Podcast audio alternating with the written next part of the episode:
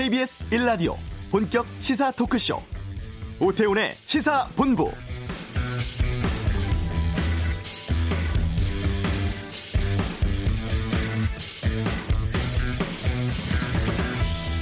세계보건기구 WHO가 신종 코로나 바이러스 감염증에 대해서 비상사태 선포했습니다. 중국이 아닌 다른 나라에서 사람 간 전염 사례가 발생한 것이 이번 결정에 큰 영향을 미쳤다고 하는데요. 이렇게 되면 국제사회는 WHO의 주도 아래 국제적인 감염 확산 차단을 위한 공중 보건 조치가 강화되고 자금, 의료진, 장비 등의 지원이 확대된다고 합니다. 다만 이번에는 교역과 이동을 제한하는 것은 권고하지 않는다 이렇게 밝혔는데요. 그리고 중국 우한과 인근에서 철수를 한 우리 교민 368명이 오늘 오전에 김포에 도착을 했습니다. 그런데 이 가운데 항공기 내에서 12분, 또 도착 후에 검역하면서 6분에게 증상이 나와서 병원으로 이송이 되고 현재 350명이 충북 진천과 충남 아산에 마련된 임시 숙소로 이동하는 중으로 알려지고 있습니다. 지금까지 국내 확진자 7명으로 파악되고 있는데요. 오태훈의 시사본부 잠시 이슈에서 전문가 연결해 현재 상황 알아보고 또 이어서 행정안전부 통해서 임시 숙소에서 생활하는 우리 교민들 상황에 대해 살펴보는 시간 갖겠습니다. 주요 스포츠 소식 최동호의 관전 포인트에서 살펴보고요. 한 주간의 언론 보도를 분석하는 와치독 오늘은 저널리즘 전문가 정준희 교수와 함께 하겠습니다. 금요 초대석 일본은 왜 역사를 반성하지 못하는가 이 주제로 일본 게이센 여학원대 이영채 교수를 만나겠습니다. 시사본부 지금 시작하겠습니다. 네. 이 시각 가장 핫하고 중요한 뉴스를 정리하는 방금 뉴스 시간입니다. 아, 미디어 오늘 노지민 기자와 함께 하겠는데요. 방금 지금 뉴스 속보가 들어와서 이거 좀 확인 알려드리고 계속해서 말씀 나누겠습니다. 경기 양주 가죽 공장에서 폭발 사고가 나서 실종이 3명, 중상 8명으로 추정된다는 속보가 지금 막 들어와 있거든요. 잠시 뒤에 좀 살펴보는 시간 갖겠습니다. 자, 노지민 기자 어서 오세요. 네, 안녕하세요. 예, 어, 신종 코로나 바이러스 일곱 번째 확진자가 발생을 했어요. 네, 조금 전 중앙방역대책본부가 밝힌 내용인데요. 네. 일곱 번째 확진자 28세 한국인 남성으로 확인됐습니다. 중국 우한에서 청도를 거쳐서 23일 저녁 인천공항으로 입국했습니다. 네. 지난 26일 기침을 시작으로 28일 감기 기운을 느꼈다고 하고요. 29일부터 37.7도의 열과 함께 기침, 가래 등 증상이 뚜렷해져서 보건소로 신고했다고 합니다. 어제 저녁 확진돼서 서울의료원에 격리됐습니다. 어제 하루 동안 두 명의 확진자가 확인됐는데요. 그 중에서 여섯 번째 확진자는 지난 26일 확진 판정을 받았던 세 번째 환자 함께 식당에서 신사, 식사를 한 걸로 확인됐습니다. 현재까지 발생한 국내 확진 환자 7명은 모두 격리 치료를 받고 있습니다. 네. 중국 우한 또 우한 인근에서 거주하다가 오늘 도착한 교민들 상황 어떻습니까? 오늘 오전 8시쯤 중국 후베이성 우한과 인근 지역에서 머물던 한국인 368분 김포공항에 도착하셨죠.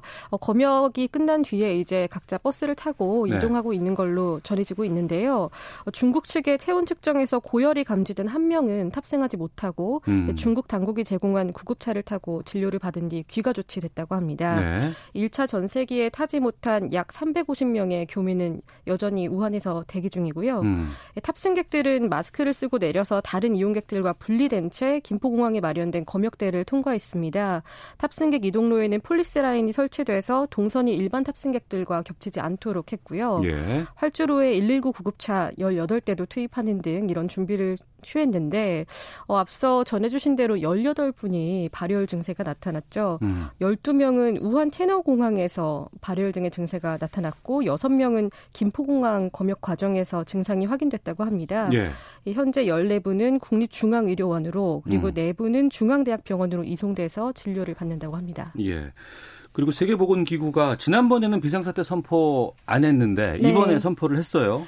네, 현지 시간으로 30일 국제적 공중보건 비상사태를 선포했습니다.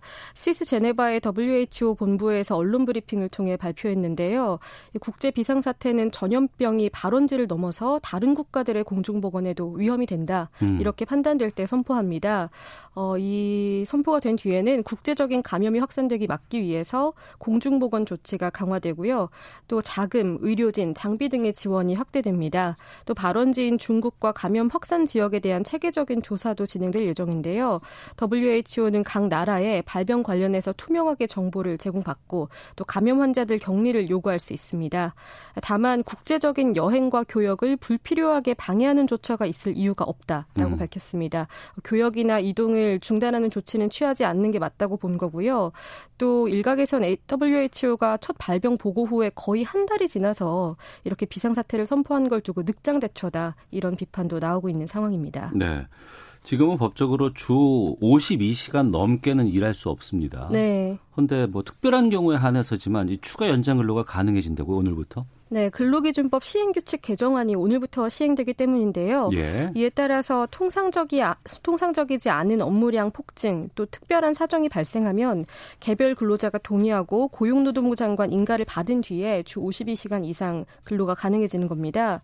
인가 사유가 몇 가지 있는데요. 재해 재난 예방을 위한 긴급 조치, 또 인명 보호 또는 안전 확보를 위한 긴급 조치, 또 시설 설비가 고장 나거나 돌발 상황 발생 수습을 위한 긴급한 조치 등이 포함됩니다. 있습니다. 네. 또 통상적이지 않게 업무량이 폭증하고 짧은 기간 안에 처리하지 않으면 사업에 중대한 지장이나 손해가 발생하는 경우도 음. 포함이 됐는데 노동부 장관이 국가 경쟁력 강화 등을 위해서 필요하다고 인정하는 연구 개발의 경우도 인가 사유로 지정됐습니다. 그러니까 예를 들어서 지금 신종 코로나 바이러스 감염증이 확산되고 있는 상황이다 보니까 예. 이 마스크 제조업체 같은 곳들은 허용이 어. 될수 있는 거고요. 예. 또 일본 수출 규제에 따라서 소재 부품 장비 R&D 소부장이라고 하죠. 이 분야 분야 연구개발 특별 연장 근로도 인정될 수는 있습니다. 음. 어, 다만 이게 무제한적으로 허용이 되는 건 아닙니다.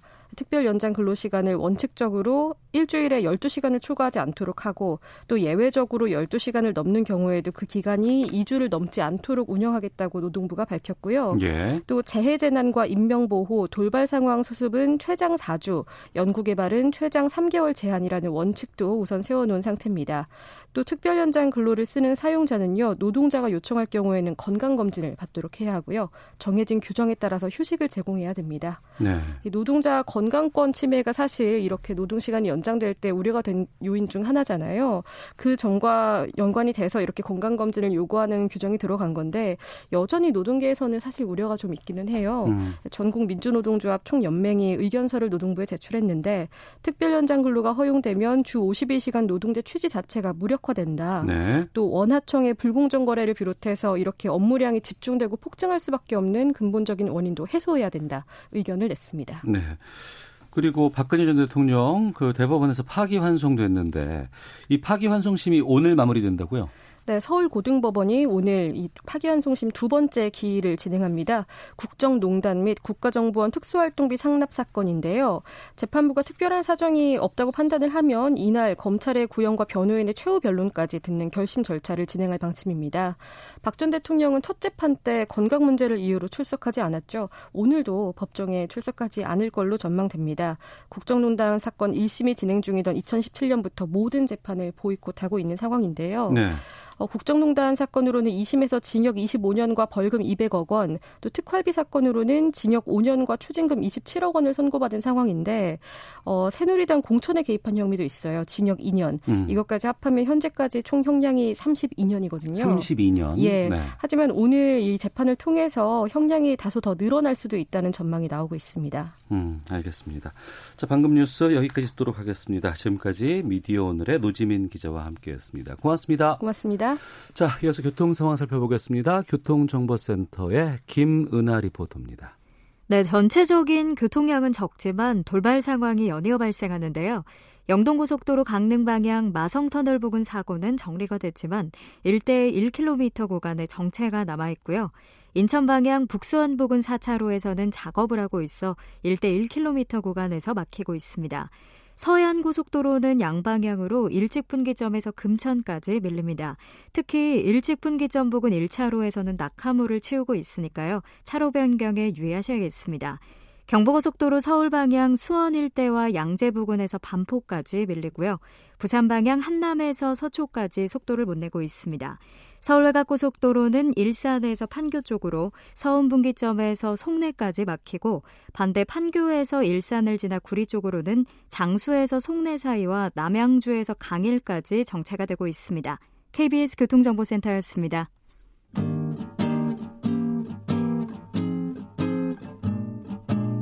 KBS 1라디오 오태훈의 시사본부 여러분의 참여로 더욱 풍성해집니다.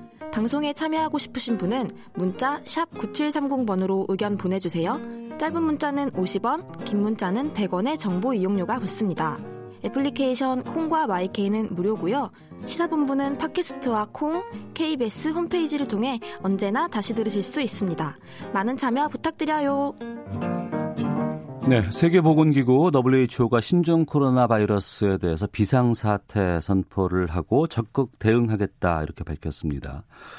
어, 확진 환자, 국내 확진 환자는 오늘 오전 기준으로 7명으로 지금 늘어난 상황인데요. 전반적으로 좀 여쭤보겠습니다. 고려대 구로병원 감염내과의 김우주 교수를 연결하겠습니다. 고생 많으시죠? 아, 뭐, 예, 이건 뭐 당연히 해야 되는 일이죠. 그러시군요. 우선 그 사흘 동안 추가 확진 환자가 없었는데 어제부터 오늘까지 확진 환자가 3명이 더 추가가 됐거든요. 지금 어떤 상황으로 보십니까? 일단 뭐 중국 내에서는 전역에서 확산되고 있고 뭐 우한시의 베이징 대도시에서도 환자 발생이 늘고 있어서 네. 어, 중국발 어, 이 신종 코로나 바이러스 환자가 이제 각국에 또 확산되고 있습니다.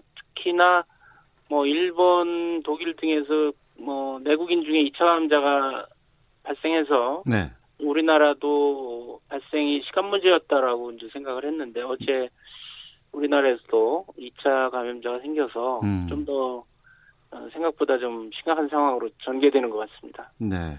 그 말씀하셨던 그 첫 2차 감염 사례가 나왔는데 이게 뭐 지역 감염 사례의 시작이다. 뭐 이렇게 보는 쪽도 있던데 어떻게 보세요?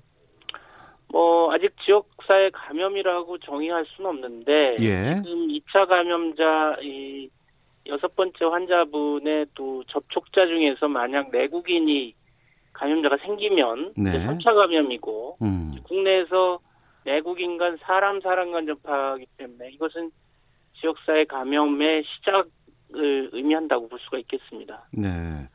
구체적으로 2차 감염이 확산이 되면 어떤 문제가 생기는 겁니까?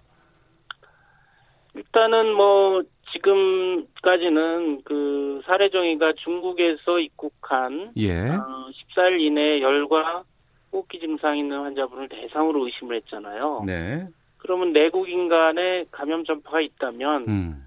이런 어 사전 그 조건 없이도 네. 국내에서 열나고 호흡기 증상이 있으면 의심해봐야 되는 상황이 되니까 어. 이 방역의 대상이나 뭐 진단 격리 그 규모가 네, 네. 어, 굉장히 커지게 돼서 어. 방역에도 어렵고 의료기관에서 진료하는데도 상당히 이제 판단에 어려움을 초래할 것이라는 거죠. 예. 그러면 지금 2차 감염 첫 사례가 나오긴 했습니다만 아직까지는 그렇게 뭐 지역 전파로 확산되는 건 아닌 것 같고 통제까지는 된다고 보시는 거예요? 그 뭐 이제 지금 사실은 잠복기가 네. 1일에서 14일까지니까 어. 지금 어 확진자와 2차 감염자의 이제 접촉자 수가 많이 늘었지 않습니까? 이제 수백 명으로. 네, 네. 어, 그 중에서 또, 뭐, 10살 이내에 또 확진 환자가 나올 수 있고, 음. 중국에서 계속 어, 입국하는, 오늘 뭐, 내국인도 입국하셨잖아요. 예, 예. 예, 그 중에서도 또 환자가 발생할 수가 있어서, 음. 규모가 여태까지 뭐, 한 자릿수의 환자 발생과 접촉자 추적과는 규모가 커지기 때문에, 네. 어, 뭐, 속단하기는 어렵지만, 음. 어, 규모가 더 커질 수 있을 상황에 대해서 우리가 철저히 대비해야 된다, 네. 대응해야 된다 이렇게 생각이 됩니다. 예. 특히 학부모들께서 걱정을 많이 하시는 것 같습니다. 이번 주부터 이제 개학이 시작이 됐고 아이들을 어떻게 관리를 해야 될지 모르겠다라고 걱정하시는 분들이 많이 계신데 어린 아이들의 경우 어떻게 대응하는 게 좋습니까? 지금 뭐 중국에서는 부이, 에, 베이징에서 어린아이도 걸리고 예. 뭐 연령대가 다양합니다. 물론 3, 40대 어, 외부 활동이 많은 분들이 감염되는 건 사실인 것 같고 음. 고령자나 이제 중증 환자들이 위험하고 사망의 위험은 높은데 네. 지금 아이들이 많이 걸리는 건 아닙니다. 네. 그렇다고 안 걸리는 것도 아니고 음. 국내 상황에서 지금 당면한 개학 문제 네. 이런 거에 대한 위험 평가를 통해서 과연 어 학교를 좀 휴교를 더 해야 될지 아니면 뭐 그대로 해야 될지 네. 이런 것들을 정부 특히 교육부 당국이 어 엄밀하게 좀 평가해서 좀 어, 판단을 해야 될 거라고 봅니다. 제가 뭐 정보가 많지 않아서 네. 어떻게 딱 부러지게 이제 말씀은 드리긴 어렵고 음. 이거는 정부 당국이 좀 주도적으로 어, 판단을 해야 될 것 같습니다. 네. 일주일 전에는 유보를 했습니다만 뭐 오늘 새벽에 세계 보건 기구가 신종 코로나 바이러스 관련해서 국제적인 비상사태 선포를 했거든요. 네. 이번 결정 어떻게 보시는지 또 비상사태 선포되면 어떤 변화가 있는지요? 뭐 20일 일주일 전에 이제 유보를 해서 예. 조금 제가 보기에는 좀 느슨한 게 아닌가 예, 예. 아, 그렇게 생각을 했고 뭐 열흘 뒤에 다시 회의해서 결정한다고 했는데 좀 더 이 WHO 사무총장이 중국 방문하고 심각성을 인지했는지 음. 앞당겨서 회의를 해서 오늘 이른 아침 어, 우리나라 시간으로 이제 국제적인 공중 보건 위기다, 네. 팬데믹이다라고 선언을 했습니다. 네.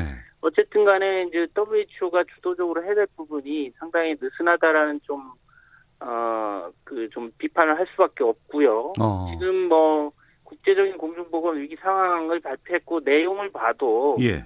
아, 원론적인 얘기입니다. 물론 상징적으로 이게, 에, 뭐, WHO라는 권위 있는 기관이 위기 상황을 했기 때문에, 음.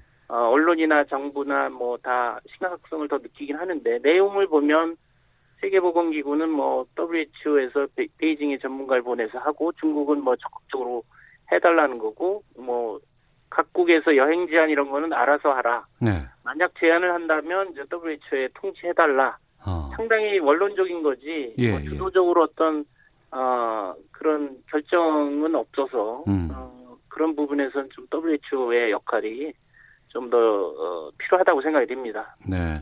그러면 김 교수께서는 아직도 좀 WHO의 활동이라든가 여러 가지 판단이 좀 부족하다고 보시는 거네요. 예, 부족하다고 봅니다. 근데 뭐 2003년 사스 때 중국에서 정보 공개가 늦고 대응이 어. 늦어서 2005년에 국제보건규약을 만들어서 그동안 신종플루나 에볼라에서 다섯 번의 어, 공중보건 위기를 WHO 선포해서 이거 이번이 여섯 번째입니다. 네. 그동안에도 어떤 때는 너무 일찍 했다, 어떤 때는 늦게 했다 해서 비난을 많이 받았었는데 이번에도 음. 좀 어, 그런 비난들이 있을 것 같고 제가 보기에도 어, 좀 미흡한 부분이 있습니다. 그리고 뭐 사실 그것과 상관없이 우리나라는 네. 어, 중국과 워낙 지금 가깝고 환자가 유입되고 또 전파들이 있기 때문에 음. 어, WHO의 선언과 무관하게 우리는 냉정하게 우리나라 입장에서 주도적으로 어, 방역을 해야 된다고 봅니다. 네. 지금 그 우한에서 온 교민들 이동 중으로 알고 있습니다. 관리 당국 어떤 부분들 신경 써야 할지 끝으로 좀 말씀 듣겠습니다. 지금 뭐 뉴스를 잠깐 보니까 368명 입국자 중에 18명이 증상이 있다는 걸 봐서 예. 어, 속단할 수는 없지만 그분들 중에 확진 환자도 나올 수 있고 음. 어, 무증상 보균자도 있을 수 있어서 예. 워낙에는 증상이 없는 어, 분들만 들어오기로 했는데 지금 음. 상황은 어, 증상 있는 분도 있고 이제 잠복기 상태도 있겠죠. 그래서 네. 그 정부에서는 그 건강 검진하고 검사를 통해서 철저히 분류를 잘 해서 네. 어 뭐 확진자는 적절한 치료 격리가 돼야 되고 또 그 뭐 격리 시설 격리 중에 교차 감염이 없도록 네. 철저하게 좀 안전하게 어, 그 격리를 유지했으면 좋겠습니다. 알겠습니다. 자, 고려대 고려병원 감염내과의 김우주 교수와 함께했습니다. 고맙습니다. 네. 예. 자, 오늘 아침 8시에 우한 교민들 김포공항에 도착을 했고 지금 충북 진천의 공무원 인재개발원, 충남 아산의 경찰 인재개발원으로 이동 중으로 알고 있습니다. 어, 이 귀국 교민들의 생활을 관리하는 행정안전부 박종현 안전소통 담당관 연결해서 좀 말씀을 나눠보겠습니다. 나와 계십니까? 네, 나와 있습니다. 예, 지금 우리 교민들 이동 중인가요? 네, 맞습니다. 오늘 오전 8시경 김포공항에 368명의 우한 교민들이 도착을 했습니다. 예. 그래서 입국과 이제 검역 절차를 모두 마쳤고요. 그래서 아산에 있는 경찰 아, 경찰 인재 개발원으로 200명, 음. 진천에 있는 국가 공무원 인재 개발 어, 개발원으로 150명의 교민이 현재 이동 중에 있습니다. 그래 아직 입소하지는 않았고요. 예. 그래서 368명의 교민 중에서 음. 그 18분이 이제 유증상자로 판명이 돼서 예, 예. 이제 14분은 예, 국립중앙의료원으로 4분은 이제 중앙대 병원으로 지금 이송되었습니다. 그러니까 발열이라든가 여러 가지 증상이 확인이 된 분들은 병원으로 가셨고 지금 네. 350명이 아산과 진천에 있는 임시 숙소로 지금 이동 중인 거 아니에요? 그렇습니다. 예. 이 지금 그 진천과 아산에 있는 숙소 결정에 대해서 여기저기서 얘기가 좀 네. 많았었는데 시설 선정 기준 어떻게 정했는지 좀 알려 주세요. 네. 이제 그 각 시설의 수용 능력 그리고 인근 지역 의료 시설의 위치, 공항에서의 이동 거리 그리고 지역 안배 등을 이제 충분히 고려를 했고요. 특히 감염 가능성 차단을 위해서 1인 1실 원칙에 따라 방역 통제가 가능한 시설을 중앙 사고 수습 본부에서 선정을 한 것입니다. 네. 이, 이 부분에서 약간 좀 오해가 있는데 그 천안에 있는 시설을로 확정을 했다가 다른 지역으로 변경한 게 아니고요. 예. 이제 여러 그 국가가 소유한 그 전국에 있는 모든 공무원, 어, 교육원, 연수원을 이제 대상 후보지로 이제 검토를 하다가 음. 이제 아산과 진천이 이제 가장 적합지로 판명이 됐기 때문에 네. 두 곳이 선정이 된 겁니다. 어, 정리를 하면 천안을 정했다가 바꾼 것은 아니라는 말씀이시네요. 그러면 그렇습니다. 네, 그 천안에 있는 그 두그 그 교육 그 교육 시설은요. 예. 그걸 다 합해도 음. 지금 귀국 그 예정인 교민들을 수용을 할 수가 없어요. 200 200 그 방 200실이 부족합니다. 두 개. 그래서 만약에 천안을 결정했다고 하면 네. 그 우리 격리 시설이 최소 3개에서 많게는 4개, 5개까지 필요한 상황이었습니다. 음. 네, 그렇게 되면은 이제 국가에서 관리하는 게 굉장히 어려워지기 때문에 네. 부득이하게 아산하고 진천 이제 시설을 선, 선정을 하게 된 겁니다. 예. 애초에 비행기가 넉 대가 뜰 것이다 했다가 두 대로 줄었다가 지금 한 대만 왔습니다. 아직도 네. 우한에는 우리 교민들이 남아 계시고요. 네. 추가로 네. 오시는 분들도 그럼 다 이곳에서 수용이 가능합니까 지금? 네네 그렇습니다. 지금 350명 교민이 남았는데 예, 예, 그 아산이 그 368실입니다. 경찰 인재 개발원이 예. 굉장히 큰 이제 시설이라 음. 네 여기에서 충분히 두 개면은 충분히 이제 수용이 가능합니다. 네. 하지만 현지에 있는 지역 주민들께서 많이 걱정을 하시는데 시내와 네. 좀 떨어져 있는 곳인지 좀 알려주세요. 네, 그 아산에 있는 경찰 인재 개발원 그리고 진천에 있는 국가공무원 인재 개발원 모두 시내와 많이 떨어져 있습니다. 이제 그럼에도 불구하고 인근 주민들이 좀 걱정을 하시는데 네. 이제, 마, 이제 아시는 것처럼 신종 코로나 바이러스는 공기로는 전파가 되지 않습니다. 그리고 음. 임시생활시설은 외부하고 완벽하게 차단이 되기 때문에 네. 임시생활시설로 인한 그 지역 주민 감염 우려는 전혀 없습니다. 음. 그 임시숙소로 가서 격리되는 거 아니겠습니까? 그렇습니다. 이 교민들 어떻게 생활하세요? 네, 이제 그 말씀 앞서 말씀드린 대로 1인 1실이 원칙이고요. 예. 지정된 방 안에서 생활을 하고 음. 일단 방이 배정이 되면 방 밖으로는 못 나오십니다. 아. 입소 기간 동안 외부 출입 면회 일체 금지되고요. 예. 그럼 운동도 네, 못 하세요? 네? 운동도 네, 못 운동 하세요? 못, 못 하십니다. 산책도 안 되고요. 어. 그, 그래서 이제 각 방에 TV나 인터넷 그리고 책, 도서를 비치를 하고 예. 또 심리 안정과 이제 정신 건강 관리를 위해서 전문가들이 이제 배치가 돼서 어. 상담도 제공을 합니다. 그 식사는 일일 삼식 모두 네. 도시락 형태로 제공이 되고요. 어. 이제 뭐 음용 음용수나 이제 필요시 간식도 제공할 예정입니다. 그리고 의료 인력이 24시간 상주를 해서 예. 그 매일 2회 오전 오후 이제 반려 증상 같은 걸 체크를 해서 이제 건강 관리를 할 예정입니다. 아 그렇군요. 방 밖을 아예 나올 수 없는 거군요. 네. 어 아이들은 어떡합니까? 네, 그래서 현재 원칙은 만 12세 미만 그 보호자의 보호가 필요한 경우만 이제 보호자와 같이 2인 1실이고요. 나머지는 예. 전부 1인 1실입니다. 부부도 각각 방을 달리 써야 됩니다. 아, 그렇군요. 네. 지금 오다가 18분 정도가 이제 발열이라든가 유증상이 발생을 했기 때문에 지금 병원으로 가셨는데 이분들 경우에도 네. 혹시 잠복기일 가능성도 있지 않습니까? 그럴 그렇죠. 때 방역 치료는 어떻게 이루어지는지도 좀 알려 주세요. 네, 그 일단 그 입소자들 중에서 예. 이제 그 이제 이제 그 증상이 나타날 수 있기 때문에 일단 음. 입사조의 입, 입소자에게는 이제 마스크, 손세정제, 네. 장갑 등 개인 보호 장구를 충분히 지급을 합니다. 그리고 음. 외부 전문 기관에서 정기적으로 방역 소독을 하고요. 네. 매일 아까 말씀드린 대로 매일 2회 오전 오후 건강 검진을 실시를 해서 증상이 나타날 경우에는 곧바로 의료기관으로 이송을 합니다. 이 즉시 의료기관 이송을 위해서 이제 소방청에서 네. 구급 대원 4명이 이제 파견을 와서 24시간 상시 대기를 하고 있습니다. 네. 그러면 어, 증상이 없더라도 14일간은 계속 격리되고 그 이후에 집으로 돌아가게 되는, 되는 겁니까? 그렇습니다. 그래서 14일 경과 했는데도 증상이 없는 교민들은 예. 요 관할 보건소에서 입소 해제 결정을 합니다. 음. 그 다음에 또 보건 교육을 한 번 더 시키고서 귀가를 하게 됩니다. 네. 진천과 아산의 일부 주민들께서 상당히 네. 좀 이렇게 반발을 많이 하셨다고 들었습니다. 네. 어, 계속 주민들과 면담은 하신 걸로 알고 있는데 어떤 말씀들 나누셨는지 또 지금은 어떤 상황인지요? 네, 그래서 어제 이제 저희 그 진영 장관께서 이제 아산하고 진천을 전부 방문하셨는데, 네. 근데 이제 말씀하신 거는 격리시설 선정은 이제 주민들의 불편을 최소화시키고 음. 그리고 신속한 준비를 할 수 있는 국가 교육 시설 중에서 수용 능력, 공항과의 거리, 의료 시설 위치 등을 고려해서 선정을 했다. 그리고 주민들께서 우려하시는 지역 감염 우려는 전혀 없다. 그리고 임시 생활 시설 관리에 만전을 기하겠다 이렇게 말씀을 드렸고요. 예. 다행히 저도 이제 좀 전에 언론을 통해서 알게 됐는데 음. 이제 그 아산하고 진천 그 지역 주민 모두 이제 임시 생활 시설 이제 지정을 수용하는 것으로 네. 이렇게 보도가 되고 있습니다. 예. 현지 아무래도 좀 그 불편도 좀 있으실 것 같습니다만 이 지역 주민들에게 좀 하실 말씀 있으시면 이 자리 빌려서 좀 네. 말씀해 주시죠. 네네.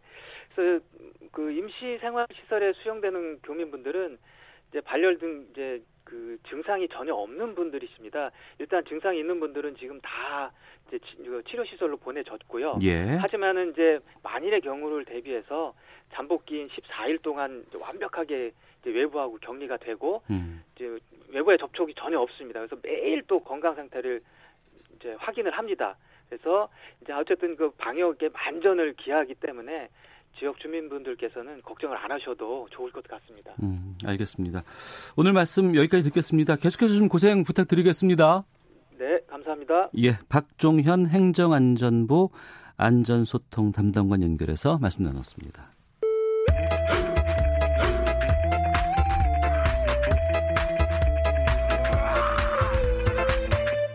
오태우래 시사 본부 네. 어, 12시 47분 지나고 있습니다. 한 주간의 스포츠 소식 정리하는 시간이죠. 최동호의 관전 포인트. 최동호 스포츠 평론가와 함께합니다. 어서 오세요. 예 안녕하세요 예. 이 신종 코로나 바이러스가 스포츠에도 상당히 많은 영향을 끼치고 있는 것 같은데 예 중국에서는 아예 뭐 경기가 다 취소되고 있다면서요? 예, 이 중국에서는 이 신종 코로나 바이러스가 잡힐 때까지 모든 스포츠 경기가 취소되거나 연기가 될 것 같습니다. 어. 지난주 이 시간에 그 여자 축구하고 여자 농구 이 중국에서 열릴 예정이었던 올림픽 예선전 취소됐다고 이제 말씀드렸거든요. 예.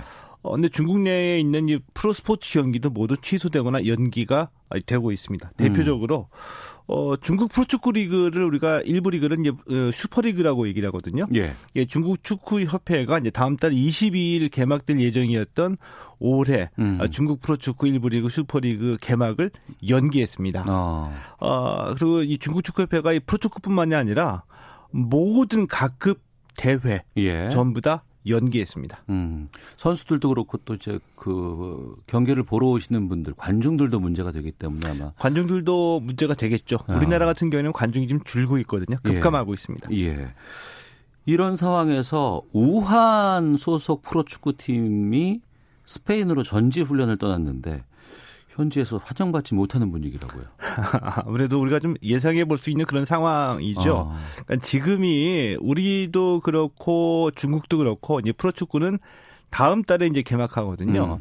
음. 개막을 앞두고서 어, 이제 해외 전지 훈련을 한창 하고 있는 그런 시기이죠. 네. 근데 이 중국 우한을 연고지 연고지로 하는 이 프로축구 팀이 우한 저월이라고 있거든요. 음. 이 우한 저월이 스페인에서 지금 전지 훈련을 하고 있는 겁니다. 예. 자, 그런데 물론 이제 이 그 스페인의 그 안달루시아 지방으로 가 있거든요. 이 안달루시아의 보건 당국이 선수들의 이 바이러스 증상을 전부 다 확인해 보고 음. 이상 증상이 있는 선수는 없다라고 확인을 했음에도 불구하고 네. 어, 스페인의 그 누리꾼들 이 우한 저월 축구팀 이기적이다. 어. 그리고 이 확진자가 늘어나는데 이 축구팀이 더 일조하는 거 아니냐 이런 부정적인 반응들을 쏟아내고 있죠. 예.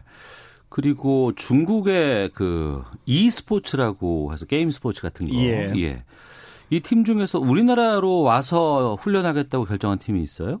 예, 그러니까 우한 줄은 스페인으로 갔는데 네. 이 온라인 게임이죠 e스포츠 음. 중국의 e스포츠 팀들은 우리나라로 들어오거나 또 들어올 예정입니다. 그러니까 e스포츠 중에 오버워치 리그가 있거든요. 예. 이 오버워치 리그의 그 중국 팀, 이 상하이 드래곤즈하고 광저우 차지 두 팀이 있습니다. 음. 근데 이 두 팀이 안전을 위해서 한국으로 이동해서 훈련하겠다. 이렇게 음. 밝힌 겁니다. 예, 광저우 차지가 가장 먼저 한국에서 훈련하겠다라고 밝혔고요. 예. 이어서 이제 상하이 드래곤즈가 두 번째로 음. 중국 e스포츠에서는 이제 두 번째로 한국행을 결정을 했는데 네. 이 상하이 드래곤즈는 선수단 대부분이 한국 선수예요. 아 선수가 중국 사람이 아니고 우리 선수예요? 예. 어. 그리고 광저우 차지 같은 경우에는 우리나라하고 미국, 스페인 출신의 이 다국적 선수들로 구성이 되어 있고요. 음. 광저우 차지는 이미 우리나라에 입국해 있는 상황입니다. 네. 지금 그 국내에서 열리는 이런 그 e스포츠 대회도 무관중 경기로 치른다고 들었고 예. 앞서 말씀 잠깐 하셨지만 이 스포츠 우리나라에서 이제 치러지는 이런 대회 같은 것도 상당히 좀 영향을 받을 것 같아요. 그러니까 가장 간단하게 말씀드리면 중국에서는 이제 프로스포츠 자체가 이 스포츠 경기 자체가 다 취소되고 네. 있고 우리나라도 관중이 급감하고 음. 있는 상황입니다. 네. 그러니까 우리도 온라인 게임 e스포츠 중에 그 LOL 챔피언스 코리아 스프링이라는 리그가 있거든요. 네. 국내 최대 이 가장 많은 인기를 끌고 있는 이 대회인데 이 신종 코로나 바이러스 우려 때문에 어, 주최 측에서 무관중 경기로 대회를 치르겠다 음. 이게 밝힌 겁니다. 현재 겨울철 프로스포츠인 프로농구하고 프로배구가 진행 중에 있잖아요. 네, 네. 그제 열린 프로배구 GS 칼텍스하고 KGC 인삼공사의 경기에는 올 시즌 최저 관중인 1,930명 입장했습니다. 음. 그 마스크 쓰신 분도 많이 계셨고요. 예. 또 같은 날 열렸던 프로농구 삼성하고 KT의 경기에는 1,040명이 입장할 정도로 어, 이 프로스포츠 경기에 관중이 급감하고 음, 있습니다. 네. 이런 상황이라 그러면 협회 쪽에서 어떻게 결정을 해야 되는 건지 아니면은 어떻게 해야 될까요, 이게? 이제 현재로서는 이 프로농구하고 프로배구 같은 경우에 손세정제 예. 설치하고요. 마스크도 배포를 하고 있는데 경기장에서 음. 만약에 지금보다 상황이 더 심각해지면은 리그 중단 음. 검토할 수도 있다라는 얘기가 나오고 있고요. 예. 어, 다음 달 우리도 프로축구가 개막하고 음. 프로야구도 개막을 어, 좀 있으면 할 텐데 네네. 네. 만약에 이렇게 이 계속 확산 추세에 있다고 한다면은 음. 리그 개막하는 것도 한번 고려를 해봐야 되겠죠. 네. 상황이 좀 어떻게 전개가 될까가 중요한 상황인 것 같은데 알겠습니다. 자, 올림픽 9회 연속 진출 이뤄냈습니다. AFC 23세 이하 챔피언십에서 우승을 한 우리 대표팀의 김학 범 감독 어제 기자회견을 가졌는데 동메달 이상 가능하다 이렇게 말했다고요. 예, 이 김학범 감독 어 올림픽 9회 연속 진출 이뤄냈고요. 네. 어또 이 우승도 함께 가지고 왔죠. 음. 이 귀국할 때 아주 자신감 있게 얘기했습니다. 이 도쿄올림픽 동메달 이상이 목표다. 네. 근데 어제 또 기자 간담회가 있었거든요. 음. 어제 이제 간담회 자리에서도 다시 한번 아, 본인의 그 자신감을 피력했습니다. 도쿄올림픽에서 어, 동메달 이상 충분히 도전해볼 만하다. 음. 이렇게 이제 자신감을 피력을 했고요. 이제 이제 관심사는 어, 올림픽 축구는 23세 이하로 연령 제한이 있거든요. 네. 대신에 24세 이상 선수 3명을 와일드카드로 선발할 수가 있습니다. 음. 그러니까 이제 관심사는 과연 누가 네. 와일드카드로 선발이 될 것인가 어. 이런 얘기가 나오고 있는데 지금 팬들의 팬들이 이제 가장 보고 싶어하는 선수는 이강인이나 음. 백승호나 뭐 네. 뭐 비슷한 연령대에서 유럽에서 뛰고 있는 선수들이거든요. 음. 이와 관련해서 이제 김학범 감독은 아무리 이강인이라 하더라도 네. 똑같은 경쟁을 거쳐야지 된다라고 음. 얘기를 했고요. 2018년 아시안 게임 때 이 김학범 감독이 아시안 게임 대표팀 이끌었거든요. 네. 이때 황의조 선수를 이 와일드 카드로 선발했는데 그때 기용 엄청나게 잘했다고 막 많이 얘기했었잖아요. 근데 그 전에 네. 선발했을 당시에는 불만 많았었고 인맥 축구로 뽑았다. 맞아요, 기억납니다. 제1리그에서 예, 예. 뛰고 성, 기록도 안 좋은데 예, 예, 를 무릅쓰고 본인의 소신대로 뽑았거든요. 어. 근데 이 아시안 게임 때 황의조 선수가 어, 시체말로 대박이 났죠. 그렇죠. 엄청난 활약을 했죠. 그래서, 그래서 지금은 대표팀의 스트라이커로 활약하면서 아. 프랑스까지 진출했거든요. 예. 감독의 보는 눈이 음. 따로 있는 거죠. 네. 자, 미국 메이저리그 입단을 했죠. 김광현 선수가 미국 간다고요? 어, 예. 어제 오늘 출국을 했습니다. 아, 오늘 김, 갔어요, 벌써? 예. 어. 김광현 선수는 미국의 그 메이저리그 세인트루이스하고 2년간 총액 1,100만 달러 계약을 했죠. 어, 오늘 출국했고요. SK 와이번스에서 개인 훈련하고 난 뒤에 네. 그리고 어, 소속팀인 세인트루이스 스프링 캠프에 합류할 예정이거든요. 네. 오늘 공항에서 한 얘기 중에 저는 이 얘기가 가장 기억에 남습니다.